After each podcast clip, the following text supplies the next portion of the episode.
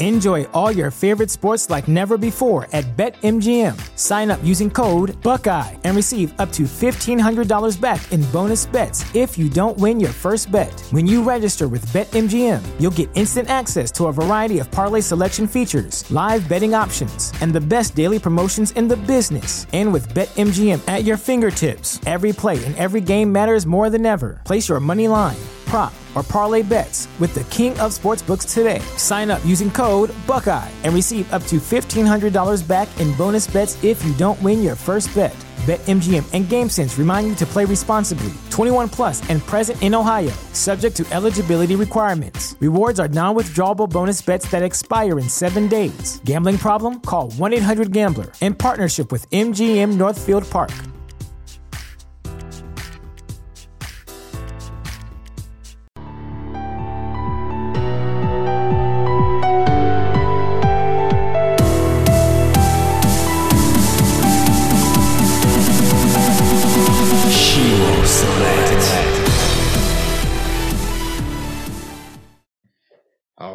Think we're good. Yep, you're in a place to be. How's it going tonight or evening? I guess for you. Uh, it's it's uh, going great for me, and uh, it's even later evening for you. So thanks yeah. for having me. Yeah, man, I'm glad you're here. So uh, this is a topic that seems to be uh, cause a lot of controversy, I guess, so to speak, and that it's almost made a lot of the polar. A lot of people. What word am I trying to say? It's caused the country to be a lot very polarized now, a lot of polarization. So I guess where we should start this off is maybe give you a bit of background on uh, who you are and maybe why you decided to write your was it your book Climaturity maturity? Climaturity right. Uh, trying to get down into the middle of things as, and stay away from the extremes. Um, yeah sure. Well again thank you for having me. I um, you know, I, I, sold my first solar panel probably in 1999. So um, was have was in the solar m- module manufacturing and sales and project development business for uh, you know two decades. Uh, spent uh, did some work in um, electric vehicle infrastructure long before we actually even had any electric vehicles, uh, and then some energy storage. So I spent uh, uh, now 23 years, I, I guess, working in clean tech and renewable energy. And I currently have a startup uh, doing water conservation. Uh, so I've spent a lot of time in the area. And then about the past five or six years, I've been a professor of entrepreneurship at Cal Poly San Luis Obispo here in California. So, um, so all those things combined uh, kind of gave me a good framework for, um, you know, what some of the solutions are towards climate change and what some of the stories are. So I've been a an avid consumer of climate science for the past uh, uh, 20, 20 something years or so. So I'm familiar with it, even though I'm not a climate scientist. Um, I understand uh, the discussion and certainly the evolution of how this has all evolved. And so, you know, my motivation for starting to write was really hit home with some of my college students because I've got, you know, 22 year old people going out into the workforce. Sure. Um, and I'm seeing how we've just beaten them to death about you know how they're going to die because of climate change. And i kept scratching my head going man how how did we fail? How did how did that be the only message that they're hearing about this? Um, and so i started to write i started posting things on linkedin. I had a different opinion than a lot of my uh, solar colleagues and started to get beat up quite a bit about that. and uh, and i started saying you know what? We, what what you're not hearing is something down the middle. You're not hearing uh, you know you're hearing the two different extreme polar opposite sides like you were saying and so that kind of inspired me especially seeing my own kids and seeing other uh, you know college graduates going out into the world i decided you know maybe it's time to actually start a different narrative and a different way to look at this thing. Cool. Yeah so i got a couple thoughts on that and hopefully i don't lose them but the first one you know you said climate scientist and i've seemed like i've heard that word a couple times you know and i've done a little I've listened to a few different people on podcasts talking about climate change. He's written books and everything, and it seems like is that a typically newer word or somebody that seems like somebody just made up word that they just want to explain they're climate scientists based on their research. Does that kind of make sense? What I'm asking? No, yeah, and so uh, that's a that's a great question. I think climate scientists are a group of uh, they have all kinds of different titles. Okay, so some are are uh, astrophysicists. Some come at it from uh, I, I, don't know that you can go and, and now I'm I may be ignorant here, but um, uh, go and get a degree from climate science, right? in, in, climate science, but um, look, these are these are science researchers. They they do their job is to do research into climate related activities. Sure. so some specialize in water some specialize in energy. I know uh, a lot of folks are come at it from the engineering and the technical side uh, from an energy side. So i think that conglomeration is a group of, of climate scientists um, that have built these models um, and you know they do they do measurements of oceans and temperatures and things that we can measure and then they feed those into models and then uh, get together to try to help us understand what is happening and what could potentially be happening so yeah just try to explain it for everybody whether you're on the right side of it or left side of it or and try to dumb it down for people i guess. Does that kind of give you a better idea of what side you want to be on? Is that what they're well i think uh, you know it's kind of turned into that and that's part of one of our big challenges is um, look,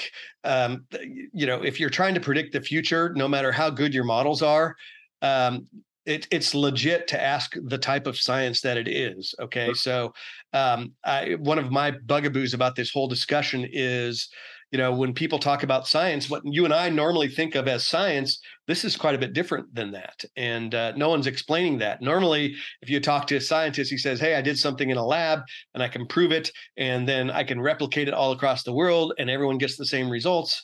And here's what's going on. Sure. This is not that at all, right? This is you talk to 100 different scientists and you'll get 100 different answers. And um, so it's by it's by very nature a different type of science, and and uh, one of the challenges is no one's standing up and talking about that. It's being blurred intentionally because it gives it some uh, what I'll what's the word I'll use gravitas, right? It makes us it makes us uh, think of it as as the kind of science that you and I understand. But this is quite a bit. This is a different thing.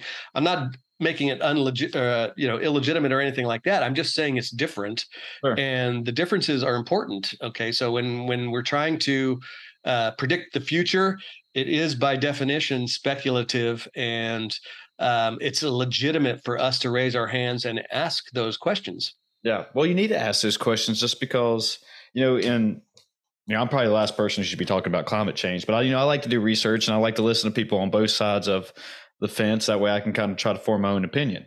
But it's one of those things, depending on the scientist or who's doing their research, they usually just pick out a couple different things and then they just go and blurb it out to the world on Twitter, social media, yeah. uh, in the universities or wherever. And then that's the side, you know, they want to die on that hill without doing actually additional research. But I guess you know, another point that I wanted to make out was oh, this seems not not only happen in climate change or in this topic, but you know, in the the food industry seems to be a bigger one too, where people can cherry pick information. You know, propose like you know, I just finished reading a book called Sacred Cow and just talking about how you know, oh, meat causes cancer, and then they just kind of cherry pick the studies and they form out there to show you why it does based on, I guess, who they work for, the higher ups, or just whatever. You know, you can make that data almost say anything you want it to if given the right you know circumstances.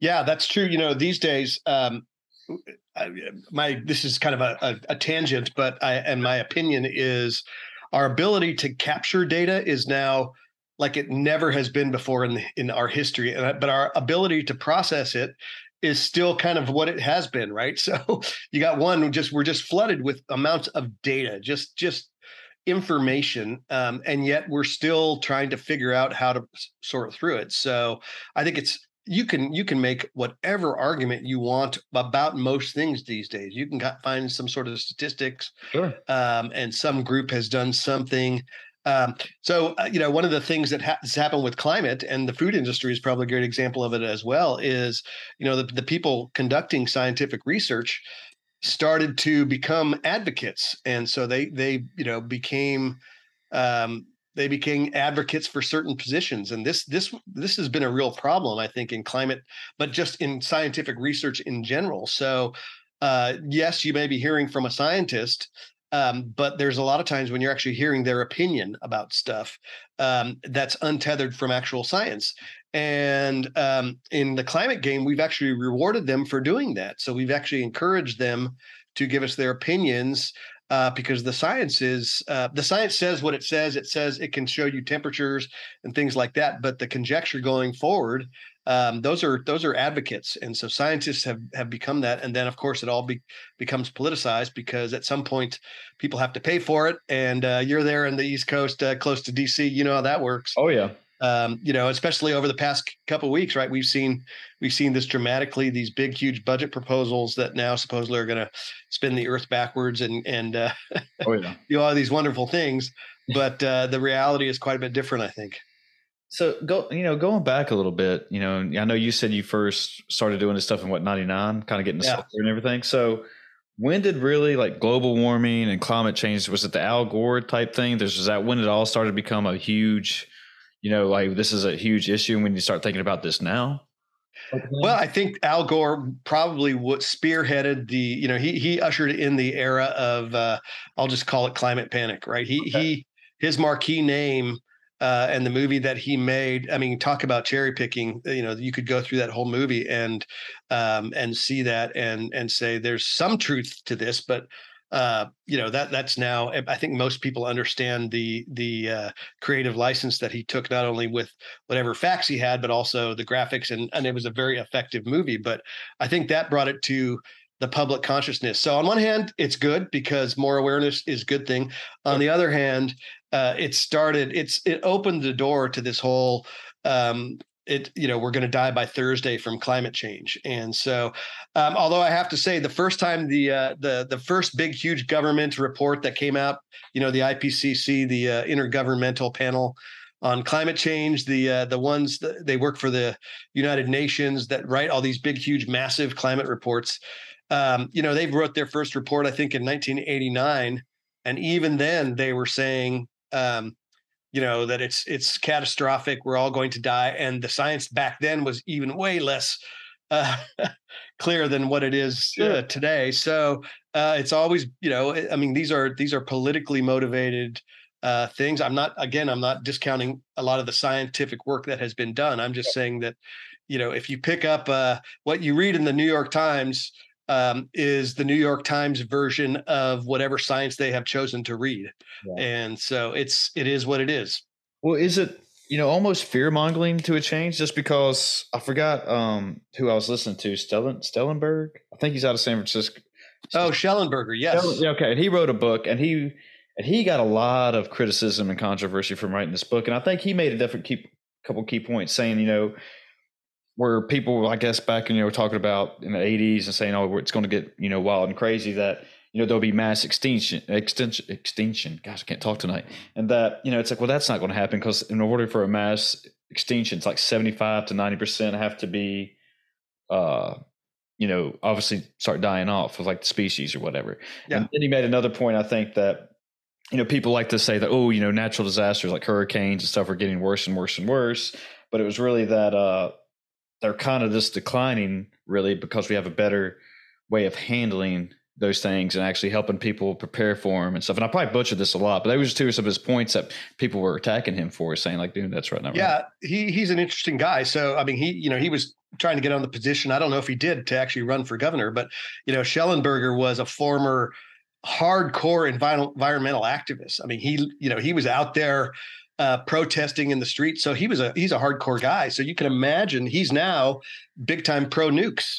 And I read the same book. Um, I think the book is called Apocalypse Never. I didn't read. Uh, let's listen to him on a podcast. That's the one. Oh, you did. Okay, but but same yeah. thing, right? So yeah. um, so yes, so you can imagine going from. Uh, I, I mean, he's a self-avowed hardcore environmental activist, right? So, and now all of a sudden he's standing up and saying, uh, a reality check and also saying, hey, guess what, guys? If you you know like it or not, if you really are worried about CO two, nukes is the way to go. And I ha- I happen to agree with him in a lot of ways too. So hmm. I'm following in a similar path because I'm coming from a renewable energy point of view. So solar, uh, I don't have personal experience with wind, but it follows the similar mindset. Um, and then now batteries, and you know, it's you can also say those are all worse uh, to the environment for the environment than uh, the nuclear or hydro.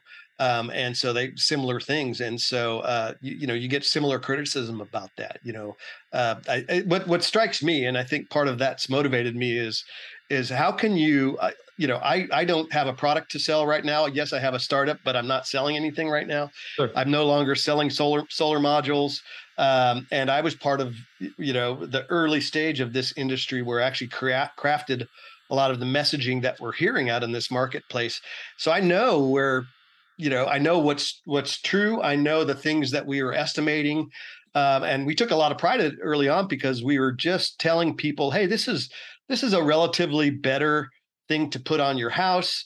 Uh, it can potentially have some benefits. You know, we weren't over promising. Um, and then, man, now it's on steroids. Now we have to rush to solarize the whole world, and I'm just, I'm just shaking my head like, why does that make sense? And uh, um, you know, I'm still waiting for the first company to com- be a com- 100% solar company before we start uh, solarizing and investing in solar for the entire world. You know, we haven't even done it with one company yet. So, um, so a lot of this stuff is just, um, I, I won't call it fear mongering, but it's just, you know, we're we're we're just operating in this level of hope and fear and kind of hysteria mixed together. And again, that's why I hell I invented my own word for it, climaturity, which is like let's take a step back and actually try to do some things that um, that make some good pragmatic sense. You know, we're in California, we're shutting down um, our two nuclear power plants, one in San Diego, and the plan is to shut down that one and install solar and batteries. And when I do the math, I, I go, hey, wait a sec, we're going to increase the CO2 footprint by over 800%. Hmm. How is that getting better? Uh, you know, I get my power from Diablo Canyon here, um, and they were talking about uh, shutting that down. And I said, same thing. You know, why why are you shutting down the the the lowest CO2 source uh, aside from hydro? Why are you why are we going to shut that down and yeah. fill it up with stuff that has higher CO2 footprints? So you're starting to see pushback. In fact, in in sure. California, there actually is a bill on the table to say, hey, maybe we should keep this plant open for a few more years, and and uh, uh, because we're having energy sort you know shortages and all these things come into it. So yeah, well, isn't nuclear one of the cleanest energies that you can Yes, and I, I, you know, and I'm I'm surprised. It's it's true. It's got yeah. one of the. I think the, the, only one lower in terms of a CO two footprint is hydro. Um, so huh. That's just true. Now, I don't want you know. I'm not an advocate for high. You know, I'm not an advocate for nukes. I'm not an advocate for any one particular energy source. My, I think we need them all, and I think, but I, but I also think most of all is we need to be telling the complete truth and not just one story of it. So no, most times, Great people say nukes and Schellenberger has been fantastic at reversing this, but people say nukes and everyone freaks out and starts screaming and like, oh my God, Three Mile Island, Chernobyl. And, and you just go, well, you know, uh, talk about extreme examples and, you know, nothing has happened like that for decades. And, and there's reasons why it's safe. And, you know, the rational minds, if you dig into it, actually have, have some good things to say about that. Yeah. I mean, is that, you know, again, like, I guess kind of touching on what we talked about a little bit earlier, but, you know, say, you know your students that you're teaching if they heard that oh you know nuclear energy and they first they first think about you know like you just said three mile island manhattan project we're going to blow ourselves up. What without doing any research and that's just what they go on about and then you know again social media twitter they start up this rant gets people behind them and you know everyone's yeah. not doing their own research like oh yeah he's right. You know i heard this from somewhere and that's yeah. where, like you're saying, that we're not getting the truth out there. We're just kind of, it's just misinformation all over again. You just keep a, it's just a circle. You keep going around until you can finally sit down and say, Hey, I actually want to sit down and hear, you know, what actually these experts in the field are saying. And yeah. And, uh, you know, I, and there's almost no one that's innocent here. Uh, you know, I mean, look let's be it, it wouldn't be fair to even um, again i'm not an i'm not an oil advocate. I'm just reality you know there you know we're not going to get rid of oil anytime in our lifetimes. Uh, and in fact uh, from having worked for solar manufacturers i can tell you for sure um, man it's not a clean it's not a clean process. You know the first thing that happens is you you fire up a big bulldozer and mow down a mountain to go get all of its minerals. So there's nothing clean about this thing. It's just cleaner compared to its alternative. But you know back in the day in the 70s i mean we know now how how the oil companies got together to to sponsor their own type of science and uh and give us all this kind of you know bs that's out there that hey this stuff is really not bad and we know now that it is and we know now that they did it and of course i'm all for uh if they committed crimes then then you know, lock them up, put them in jail. I have no problem with that. So there's a long history of people just misrepresenting all this stuff. Um, and and so you know, there's no one who's innocent here. Sure. Everyone has got some dip, particular spin on it. I came from solar. I was responsible for coming up with a lot of these stories. That was how I spent a good chunk of my career. Um, and you know, we we all everyone res- wrestled with what's the truth, what is it we're going to you know kind of maybe not not highlight. We won't deny it, but we're not going to be promoting it. You know, where you know we we, we didn't ever promote that we only worked, of course, when the sun shined and you had to figure out what you're going to do the rest of the two thirds of the day and stuff like that, right? We all have our things.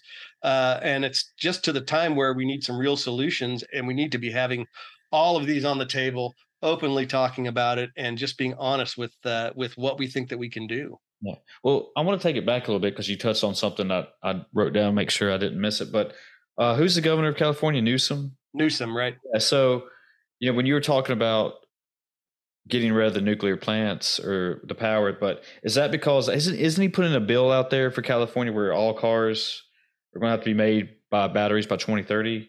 Yeah, they're, they're you're start, yeah, and so look, California's had a history of doing this. We did this with solar. Uh, we've made these aggressive goals. Um, so you know that's still in his DNA. Um, I think he's gotten a lot of pressure. I, I will be curious because I have a maybe I'm jaded, but um, I I personally think that that they're still going to go forward and close the nuclear power plant, but they're saying that maybe they won't at least until November, until the election hits. So now, because now all the people that are against it go, hey, wait a sec, maybe these guys are reasonable. And then, of course, they, you know, they'll do what the original plan was, but that could be wrong. That's just my opinion. But, but yeah, he's had, you know, we've got some aggressive uh, policies out there uh, in California. Is the um guess my next question, you know, just because electric vehicles seems to be pretty big talk, you know, with my family and just you know for first and foremost but is the technology there? I mean can, do we have enough batteries for everyone to have a battery powered car everyone in the country everyone in the world? No. I mean in terms of capacity we're not even close. So. um, that's part of what these bills are trying to do is um, you know think about that right? Now we're going to spend you know we're, we're we're we're basically again we're trading one depletable resource, oil, for another, which sure. is you know lithium and battery minerals. So, um, and we don't know what we're in for yet. You're starting to see it. I mean, we, we're already Tesla already can't make enough batteries to meet their demand. So that's just one company. Um, so no, we're not anywhere close. And I think that's part of the challenge, and that's part of what people want to do is um, you know, make lots and lots and lots more factories mm-hmm. to start pumping these things out. Of course, we're handing out the big companies, you know, like General Motors and the the big uh, U.S. automakers. We're giving them billions, uh, if not trillion, maybe not trillions, but certainly lots and lots of billions to go off and do this. Sure. So I, the EVs to me are a personal bugaboo because uh, one of the things I did when I researched my book was was um, rank that rank all of the different options that are out there according to dollars. So cheapest to bet, cheapest to most expensive in terms of um, the most effect it will have on CO2. So the ones that are the cheapest and have the most effect are at the top.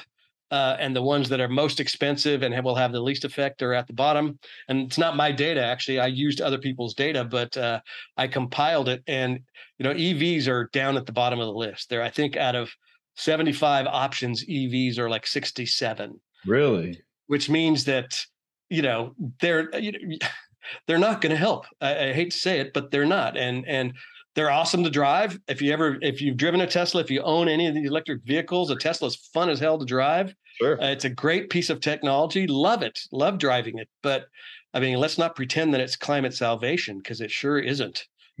well, not only that, you just touched on this is that uh you know those uh, minerals you were talking about con- conflict minerals that a lot of people don't really understand that what's really going on that so people can have a new iphone or have those yeah. evs that work you know these i guess it's it's almost next to what do you call it, like blood diamonds that people are like yeah. these slaves the exact words right? yeah blood diamonds. Yeah. Okay so i thought that only referred referred to the diamonds and then the, like you said lithium and whatever it is in these other countries were like, like the conflict minerals or whatever but yeah that's one thing i think it goes unnoticed with people when they're you know wanting these uh, EVs or wanting, you know, like I said, the new iPhone or whatever, what really went into making those products? Yeah, I mean, uh, w- one thing you probably won't hear too much about the solar industry is that 80, 80 to 85% of all the solar modules are made in China. Um, and so they're all, you know, so we we've done a great job of helping their their solar business, um, and they compete unfairly because they get free government money. So I worked for a, a bunch of solar manufacturers the only one of which that isn't bankrupt is a company called First Solar. The rest of them are bankrupt because you can't compete. So, so who are we helping here? It's certainly not American jobs. Um, we are propping up that, and uh, you know the Chinese uh, environmental standards are not even existent. They just they don't even give a damn about that kind of stuff. So, so um, you know we're trading foreign oil for Chinese solar modules. Is that a good trade? You could make the argument that it sure as hell isn't. Uh, and part of the the energy bill that just got signed is supposedly to bring back U.S. manufacturing. But you know what? There were some fundamental reasons that they went away in the first place, and those reasons haven't changed. We're complete. We're competing unfairly uh, on their side. I mean, in fact, you know, the Department of Justice, we've proven this. There were hundreds of millions of dollars of tariffs that we were finding them that uh, the current government just said, well, you know, let's let them off the hook because we really need those modules. Yeah. So, uh, so they they just waived them, and so um, same thing's true with the batteries. You know, lithium, the you know all all of the lithium for the most part uh, most uh, in the world is in China.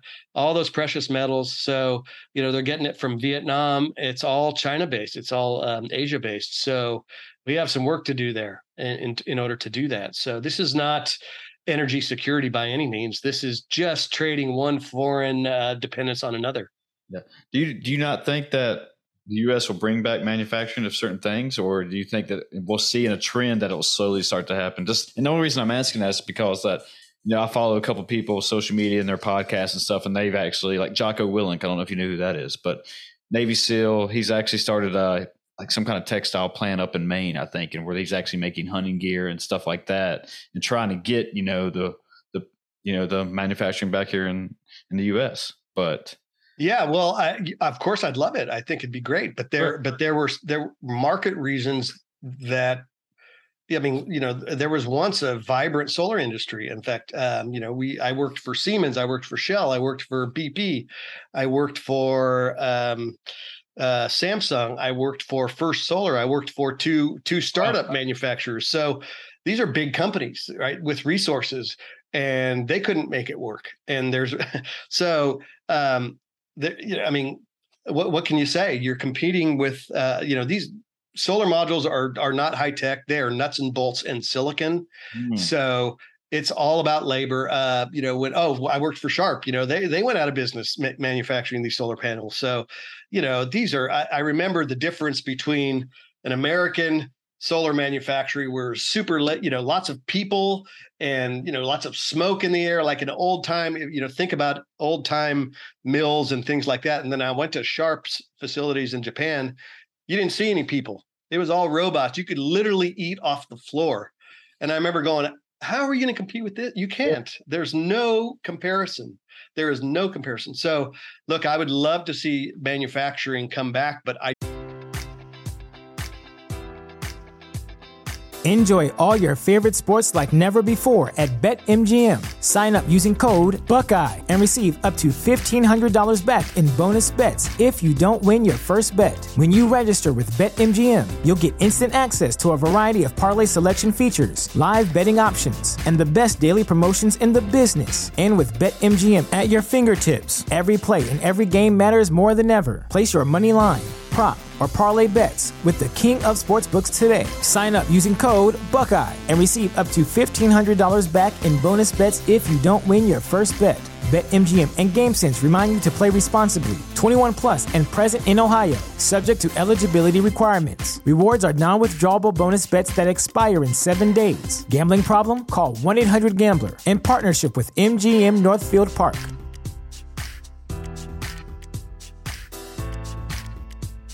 I just you can't see how it's going to. I mean, you could maybe uh, jumpstart a few manufa- uh, you know, a few plants, but how are you going to sustain this without massive, massive, massive government subsidies? Because that's what you're competing against. Decades of uh, free government money coming from uh, some of the Asian countries, most specifically China. They get money for free and uh, and they don't have to turn the same sorts of profits that we do. So it's an unfair unfair playing field and it's really tough to to uh, compete. So i would love to see it come back. Fingers crossed hope that it happens but um, if that is our plan a for for climate uh, salvation ooh, it's a it's a risky one. Really it really is. You know and i guess this might be changing the topic a little bit but you know notice you know people are talking about you know all those plants they used to give off what specific gases or whatever and, and that you know they didn't want them here in the first place just because they were killing the planet uh, in that sense but and also all the fossil fuels and all the cars that were burning but you know randall carlson actually made a point that since 1980 this is kind of going back to earlier what we were talking about but like the earth is 40% greener than what it was since 1980 or something like that and that like stuff like that goes unnoticed or people just kind of like we were saying, just want to push that aside. Like, nah, that does not agree with what my argument is. So we'll just ignore that part. yeah, I, I, I think one of the things you, you know you never hear people talk about conservation. Um, you never hear people talk about saving trees. it's amazing how, in an environmental discussion, you will never hear people talk about na- preserving nature. Mm. Right? You'll you'll hear people say, "Hey, let's let's chop down all those trees so we can build a nice big uh, solar factory or windmill factory to make uh, you know to make stuff." Yeah. And so you know eh, you know um so you know i hate i hate to use this this number but i do because it's it's it's just a fact. You know in 2020 um us cur- curbed our emissions by 11% why? Because of covid. People stayed home. We used less stuff right. We just did stuff differently. And we did in one year what all these climate policies haven't been able to do in one year we did it and we've spent billions upon billions to try to do it other ways. So you know um, nature preservation um, conservation and then of course the big i call it the big a word which is adaptation right? You know the all of these these doomsday scenarios sorts of sort of uh, not sort of they absolutely assume that the planet's going to heat and bad things are going to happen over decades and us humans are just going to stand there and do nothing yeah. like all of a sudden we're going to be 40 years in a desert and go, damn, maybe I should have done something. Well, man, that just is ridiculous, right? I mean, that's just, that's just doesn't even, uh, what can you say about that? It's just, it's just stupid. And so isn't that one of the arguments that Miami's going to go missing in so many X amount of years? Yeah. Sea levels. Right. And so that was that was Al Gore's movie, right? He showed this awesome graphic that showed Manhattan's flooding and you know, people's ah, you know, it's like, oh come on, man. It's like seriously um, you know, it's just nothing remote to that. You know, I, adaptation is going to be, regardless. I people hate to hear this, but um, it's going to be the number one way that we mitigate climate change because it just will be because it's it's how we do it now. You know, people okay. aren't going to stand in the desert. Guess what they're going to do? They're going to go inside into air conditioning. Mm-hmm. That's adaptation. You know, uh, we have the ability to do it. I use New Orleans as an example. Katrina hit in 2007, hurricane category four or five. You know, remember Katrina? Um, we had this levee system. New Orleans has always been underwater. The levee system broke, killed a bunch of people. I think you know, 1,800 or 2,000. And I actually did some work down there, putting solar people on uh, solar uh, systems back on the houses when they repopulated some oh. of the areas. Um, and then you know, Hurricane Ida hits last year, uh, Category Four hurricane, and guess what? The levees held. So only maybe 100, 150 people. Still sad, but sure. the point is they didn't just wait to to to have the world spin backwards and lower global temperatures. They just bolstered their levee system, and it worked. Um, you know, Holland has been underwater since there's been Holland, and they have figured out how to do this. So, um, this idea that we're going to sit around and do nothing is just again part of this whole fear mongering. Manhattan's going to flood, and we're not going to know what to do. You know, you, you can't. You're not going to be able to get your hoagie or whatever. so it's just ridiculous, right? It's just it's absolutely just absolute. Sci- it's not even good science fiction. I you know, I was like, at least Sharknado made me laugh because you know, it was so bad, right? Manhattan flooding. I'm like, in what world, you know, that a politician can stand up and say, you know, let me show you a graphic that Manhattan's going to flood because of climate change, and then people in the audience they gasp. I'm like, how could you even say that with a straight face? I can't even I can't even say it after watching the movie with a straight face. So um, that's the prevalent message that that these disasters are coming. Uh, they're untethered from science. You know, scientists, uh, even scientists, advocates you know if you push if you push and you read some of their stuff while they may believe it on a personal level Um, you know, no one's selling their homes and uh, going and living up in a yurt at the top of Pikes Peak because they actually believe it. There isn't anyone, you know, can you name one person that has given up all fossil fuels because they believe this so much? Not one. You can't do it. You can't live in today's world without without using them. And so, you know, it's uh, we have a reality check every single day that uh, yes, we need to find cleaner sources yes, we need to, you know, don't cut down that tree. Um, you know, in that list I told you of prioritized solutions, the top 30 are natural solutions, you know, uh, regenerative agriculture, uh, reforestation. A bunch of them are education related, like in the developing world, um, teaching women maybe to not have six or seven kids, or maybe just have a couple.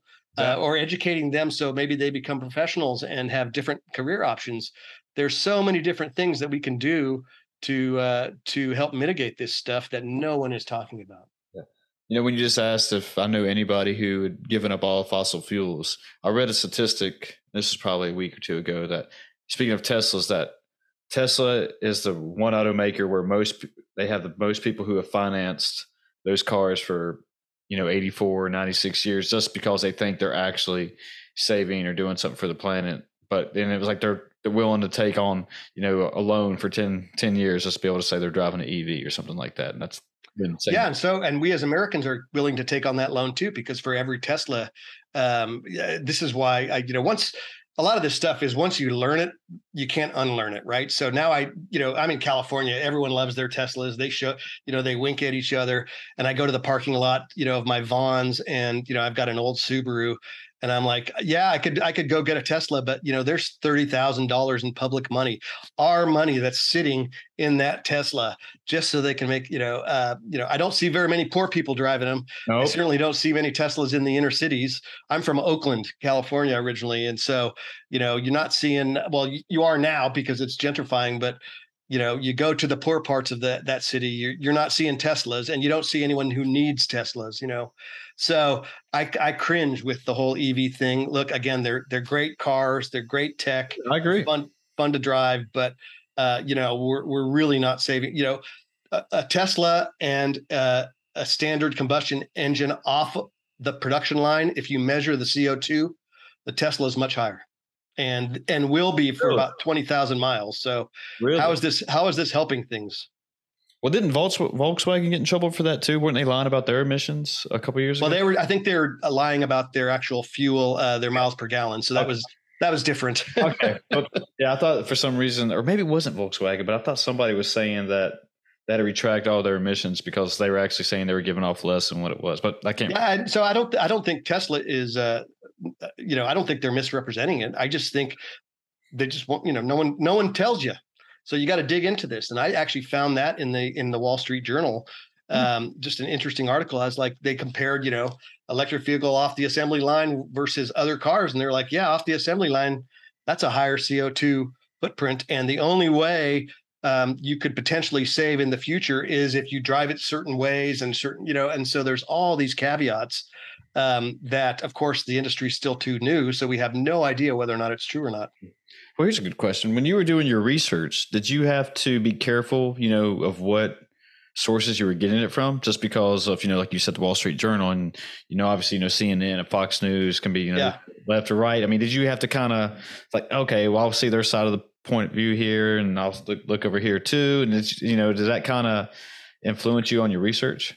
Yeah, well, I try, you try to do both. Um, and so I, but I, you know, it's really easy to find, um, both sides, both extremes, right? It's, I mean, you know, just type in oil and gas and you'll find all the supposed science that says there's nothing wrong and there's nothing to see here. Um, and then type in solar and what and wind and EVs and you'll find the rest of the research that supposedly. Um, but you know, look, um, you know, what what you develop is a sense of, you know, if you start looking for science and start and then also start looking for things that aren't science. Um, you'll start it'll become obvious to you. So you know look read the new york times read the washington post read the wall street journal. Hell go all the way to the right read breitbart if you want and look at the way things you know are said. Um, you know there's so many qualifiers. If this happens and if this does this and hey they cite unnamed scientific sources right? There's almost none of this stuff that is that is actually tethered to real science. And even the um, the big, huge IPCC reports that the UN uh, group puts out, 3,700 pages and counting. Um, you know, it's just a it's a gobbledygook of techno speak, and you really have to try. Uh, you know, you have to you have to search for it, and you can find it. You can find it, but um, it's not easy, and that's part of the challenge here. Is this has been the dominion of climate scientists and really government policy wonks. Um, and people like you and me aren't allowed to to know anything more about it. We're not allowed to ask questions, but hey, we sure as hell are allowed to pay for it. Sure. right. Good point. So um, I can't tell you how you know this sort of a discussion gets people mad because Oh. hey, you can't be asking these questions, right? You have to just accept it all as fact. And uh, you know, if something doesn't smell right, it just doesn't smell right. And so Yeah. I think a lot of people, what I have pleasantly found in in taking uh, a stand down the middle, if if that it sounds so funny to actually say that, is taking a stand in the middle. is I find a lot of people are want to hear this, right? They want to talk about it. They have questions, and they're not allowed to say it, right? It's all hush hush, and I don't want to ask the wrong person because they're going to get really pissed off at me. And I'm like, what the hell, man? How's this? How are we going to solve a global problem um, by doing this? I mean, look at the the the bill that just got passed, completely along party line votes, right? There wasn't one person who defected to the other side. Yeah. The vice president cast the uh, right. So how is that going to how is that going to work? Because come November, chances are this switches, and hey, guess what? We're back to where we were before, which is no one. The other half will have a voice now, and they don't want any of this stuff. And that's just the truth of this. So part of what I'm advocating in uh, in my book is we don't do anything unless we get bipartisan support. And i mean true bipartisan support not one vote because that person's getting ready to lose their their congress seat you know. I mean like you know people that you know from both sides of the aisle that could stand up and say i support this and i'm proud of it because it actually helps. Uh, and until that happens man we're never going to solve this. We, we'll never solve it. We just won't. Yeah, you know, I mean, just touching on that a little bit while you were talking, I was wondering that I think I'm generally speaking, of course, but I think the majority of people want to be just told what to do. And that, you know, to say, hey, go buy an EV, you know, walk Yeah. to work, whatever, they think they're helping or whatever. But it's they, you know, and they just want to live their lives that way. You know, it's like somebody who says, Well, you shouldn't eat gluten anymore. And they're like, Well, okay, I just want to eat gluten. All right, cool. You know, but it's just like, but then you get people who do ask the questions, you know, it's like, why, why, why? You know, it's like, well, that doesn't make sense. Let's figure this out. Is this really, you know, really, really good? Or is it really bad? Let's talk about it. And then that, you know, and this might be where I'm putting on my tinfoil hat, but, you know, then people who are in the deep state, I guess, and they're making all these deals inside, you know, and, you know, finding out what works for them and fatten their pockets a little bit. There's like, whatever, we don't really care about humanity. We don't really care about if people are going Yeah. to die. I just know that, you know, my party will come out ahead. People who follow me will be on my side of the house and we'll, you know, we'll end up doing like that. You know, I mean, like with Nancy Pelosi, we don't have to go down this whole, whole political rabbit hole, but, you know, with her doing insider trading now and making these deals and becoming one of the richest people and one of the better stock traders and Warren Buffett's like, just don't add up here, you know? And, you know, what's really Yeah. behind the scenes? Yeah, well, I'm still trying to figure out how Joe Biden, who spent his, you know, what, 48, 49, 50 years as a public servant, has made so much money. Yeah. Not, Right. you know, um, so, but look, I mean, uh, that's a whole, how, how corrupt is politics? Only lots, right? So that's a whole different discussion. And, you know, I'll say this, I'm a, I'm a conservative. I've, uh, but that, that worked in a mostly progress, well, a progressive industry for 25 years, 23 years. So, you know, solar, wind, all of renewable energy is very um, liberal. And so, but again, you know what United it didn't matter. We we we we were doing good things. We weren't lying. We weren't we weren't over promising. Um, you know, I'd say the first 10 years where solar really hit the ground um, was really fantastic. And and you know, we we knew what we were doing. It was accepted. Uh, it works. It works great when it where it's supposed to work. Um, and where it now has all turned kind of sour, at least in my mind, is when you start, you know, when we start uh, completely ignoring where some of our shortcomings are and promoting these at all costs.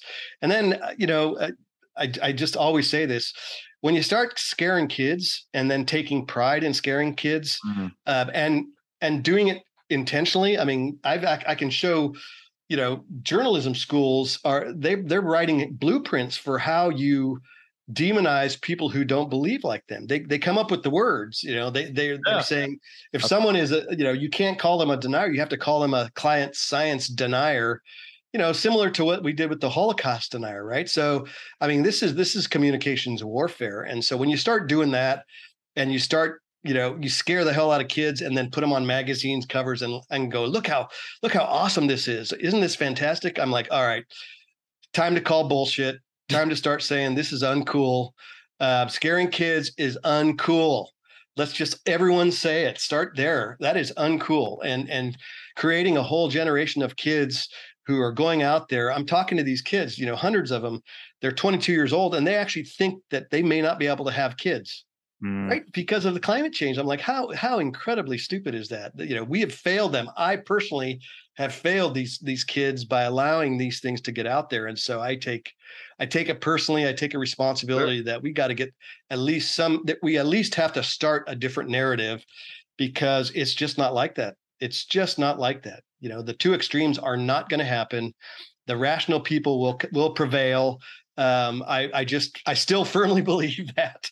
I still am crossing my fingers. I, I think that uh, we're going to ultimately get back to that, and um, you know, that's just my hope, and that's that's why I started down this path. You know, to your point, and I pulled this up on my phone because it, it reminded me of it. But do you know? Um, you ever listen to a podcast? It's called Breaking Points. I have, yes. Yeah. So uh, Saagar, you know who he is. People, if you don't know who he is, he's I can't remember. Is he the liberal or conservative? I can't remember. But anyway, it's two of them, and he actually reposted this post from CBS Mornings. I guess it was our tweet, but he said it says today's children are thirty percent less aerobically fit than their parents were at their age, a new study found. It says the study points to climate change and rising temperatures adversely affecting childhood obesity as children spend less time exercising outdoors. It's like, what? Yeah. Like, what? I mean, come on now. I mean, you're going to tell me that climate change kids are going to be fit because of that? It's like, wow. I, you know, it's, um, I did a tally in my book. Um, uh, I just, I just over the past two years, I've just been collecting some of the crazy stuff that people. So, so there's this new thing called, you know, we talked about sort of the fluffiness of climate climate science, and I'm just going to call it that. You know, it's it's a soft science. Modeled science is is a soft science. Sorry, it just is. It's a far cry from being able to prove cra- gravity and things like that. So, it's different. It's legitimate. It has its role. Uh, it's meant it's meant to help push our thinking forward, but it's not empirical. It doesn't prove stuff. It it actually just shows us different pathways that could potentially happen. Um, but this whole new thing that's cropped up is this thing called climate attribution science, which is really started by lawyers. And the goal here is not to further our understanding of climate science is to start suing people. And so, of course, the same university who created who created the the blueprint for communicating this, Columbia University, uh, their law center has has created the the framework to start suing companies and and of course individuals at some point that they don't like for having too much CO2 emissions. So climate attribution, um, and of course it's failed every single time it's gone to court because um, it's a ridiculous idea that you just start blaming shit on climate and uh, hopefully that you, you know you win one and collect millions of dollars and they're they're treating it like the tobacco industry uh, when it's not really even close to that. But um, so I just started a list as I was going through this of things that have been attributed to climate change. And I mean, fat horses, small sheep, uh, any number. I think I had four or five different numbers of deaths that were associated with this. Um, there was something called Boy Scout tornado deaths, where Boy Scout troops were dying because of tornadoes, and they were blaming it on climate change. Um, poverty, bad grades, obesity, um, just name it. I mean, it's just I call it I call it the climate change a- attribution train. Right? We're just big old long train, and we're just throwing stuff inside. It doesn't matter if it if it's true. Just just blame it on climate change because uh, you know maybe if it sounds ominous enough, you can get some money to help go solve it. so it's just run amok. It's just run amok.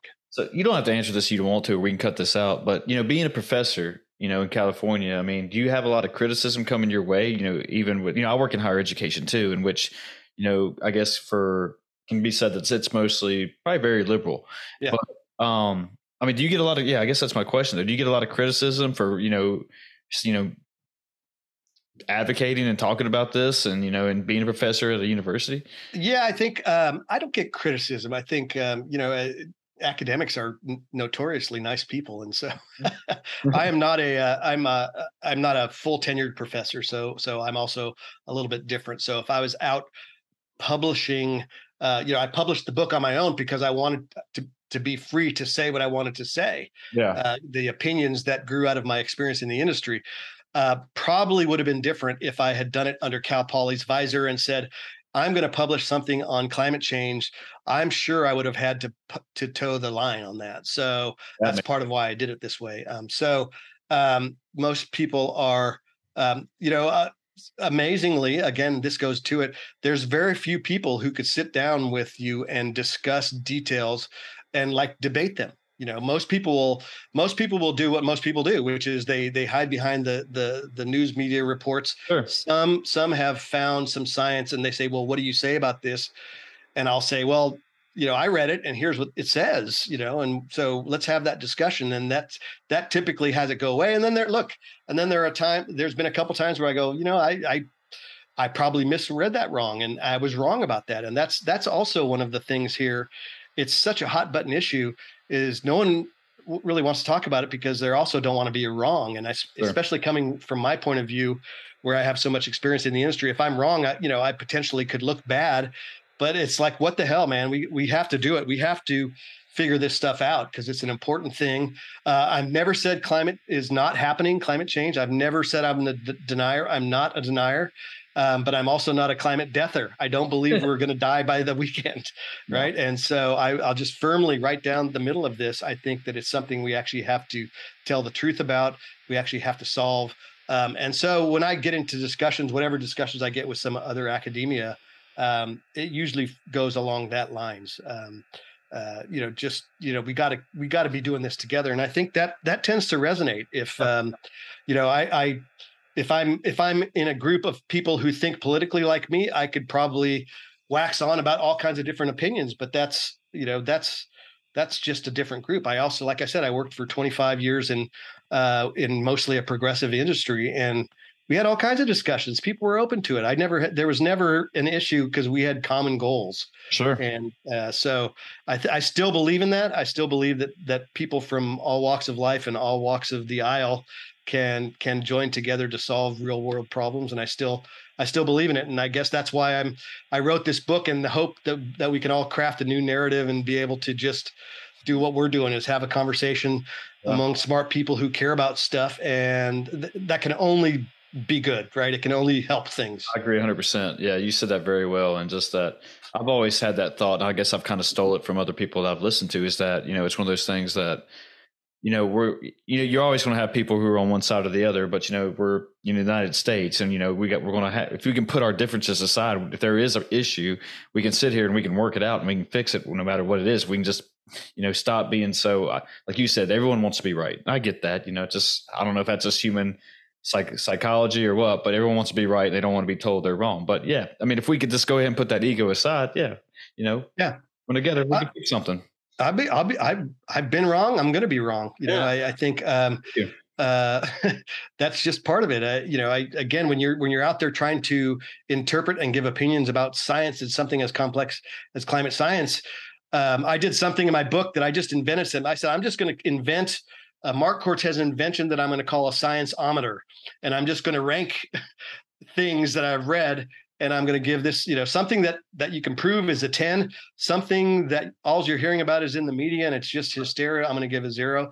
And it's just a way to relatively rank uh, what you're reading about certain things. And is it wrong? Sure.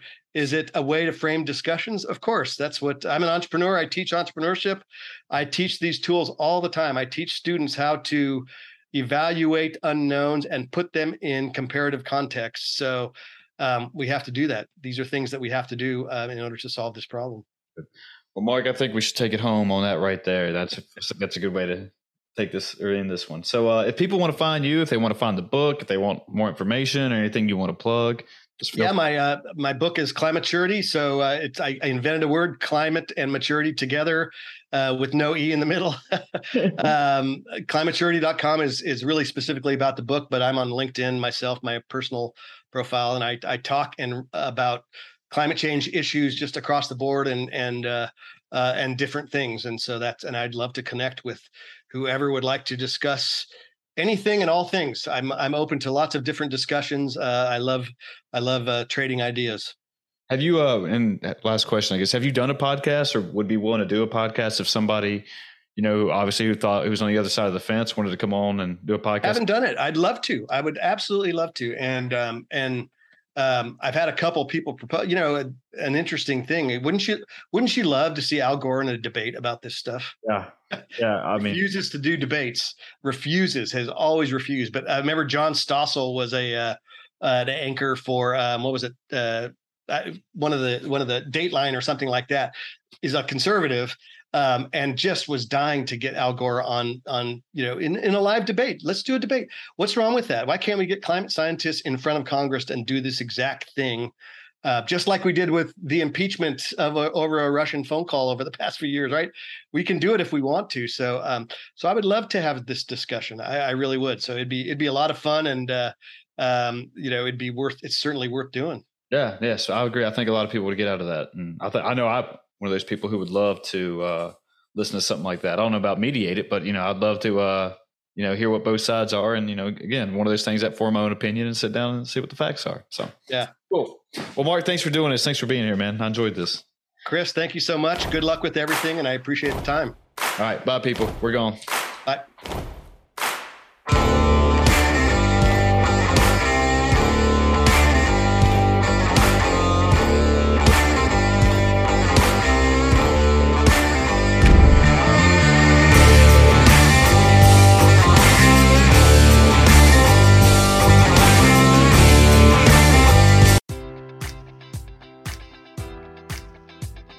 Enjoy all your favorite sports like never before at BetMGM. Sign up using code Buckeye and receive up to $1,500 back in bonus bets if you don't win your first bet. When you register with BetMGM, you'll get instant access to a variety of parlay selection features, live betting options, and the best daily promotions in the business. And with BetMGM at your fingertips, every play and every game matters more than ever. Place your money line prop, or parlay bets with the king of sportsbooks today. Sign up using code Buckeye and receive up to $1,500 back in bonus bets if you don't win your first bet. BetMGM and GameSense remind you to play responsibly. 21 plus and present in Ohio, subject to eligibility requirements. Rewards are non withdrawable bonus bets that expire in seven days. Gambling problem? Call 1 800 Gambler in partnership with MGM Northfield Park.